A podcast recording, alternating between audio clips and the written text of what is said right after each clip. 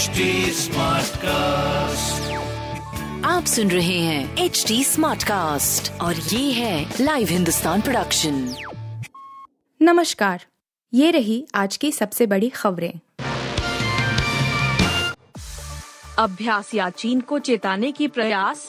समझे लक के पास भारत अस की बड़ी तैयारी। साल 2022 के अंतिम दो महीने भारतीय सेनाओं के लिए काफ़ी व्यस्त होने वाले हैं। खबर है कि भारत ने सीमा पर चीन से तलखी के बीच अमेरिका समेत कई देशों के साथ बड़े स्तर पर सैन्य अभ्यास करने का फैसला किया है। इस दौरान भारतीय सेनाओं की तरफ़ से युद्धपोत पनडुब्बियाँ, लड़ाकू विमान और हेलीकॉप्टर तैनात किए जाएँगे। बुधवार को ही भारत ने बंगाल की खाड़ी में सिंगापुर के साथ सैन्य अभ्यास शुरू किया है। मीडिया रिपोर्टर्स के अनुसार भारत ने क्वाड देशों के साथ कई बड़े अभ्यास की योजनाएँ तैयार की हैं। इनमें जापान से दूर मालाबार अभ्यास, ऑस्ट्रेलिया समेत तीन आसियान देशों के साथ अभ्यास और चीन के पास वास्तविक नियंत्रण रेखा यानी लैग के समीप अमेरिका के साथ ऊंचाई पर सैन्य अभ्यास शामिल हैं। गहलोत पायलट के झगड़े को खत्म करना खड़गे की पहली चुनौती, गांधी परिवार भी रहा फेल एक तरफ़ सोनिया गांधी और दूसरी तरफ़ राहुल गांधी के साथ खड़े मल्लिकार्जुन खड़गे को कांग्रेस अध्यक्ष का प्रमाण पत्र सौंपा गया तो उनके चेहरे पर ज़िम्मेदारी का भाव साफ़ दिख रहा था। उनका चेहरा खामोश और आँखों में सवाल थे। साफ़ है कि उन्हें अपनी जिम्मेदारियों और चुनौतियों का एहसास था। उनके पास जो अभी पहली चुनौती होगी, वह है राजस्थान में सचिन पायलट और मुख्यमंत्री अशोक गहलोत के बीच के विवाद को खत्म करना। गांधी परिवार ने इसको लेकर कई प्रयास किए, लेकिन स्थिति जस की तस बनी हुई है।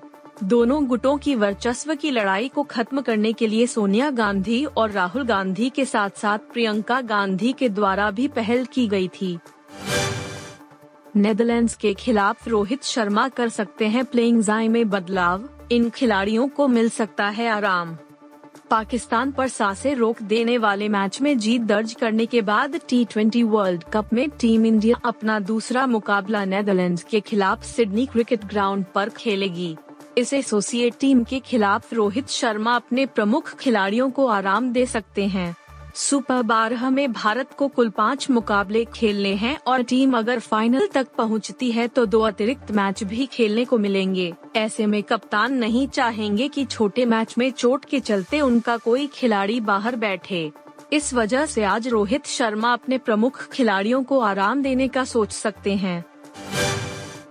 यास्मीन ने कमल मिश्रा को कार में दूसरी औरत के साथ पकड़ा। प्रोड्यूसर ने पत्नी को कार से मारी टक्कर, जाने मामला। फ़िल्म निर्माता कमल किशोर मिश्रा के खिलाफ पत्नी यास्मीन को अपनी कार से कथित तौर पर टक्कर मारने के सिलसिले में मामला दर्ज किया गया है। पुलिस ने बताया कि कमल मिश्रा की पत्नी ने उन्हें एक अन्य मॉडल के साथ कथित तौर पर कार में रोमांस करते देखा था। वहीं जब यास्मीन ने कमल से बात करने की कोशिश की तो प्रोड्यूस ने उन्हें धक्का देकर अपनी गाड़ी से टक्कर मार दी।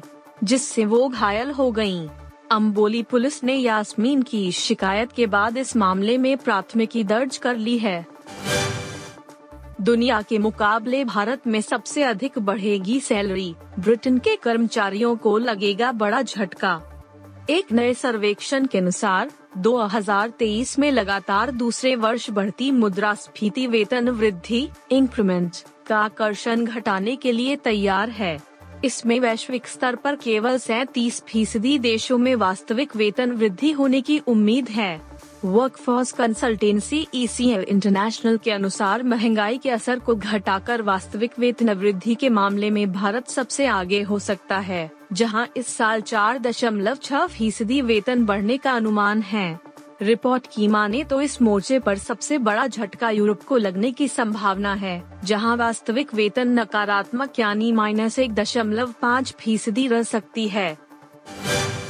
आप सुन रहे थे हिंदुस्तान का डेली न्यूज़ रैप, जो एच टी स्मार्ट कास्ट की एक बीटा संस्करण का हिस्सा है।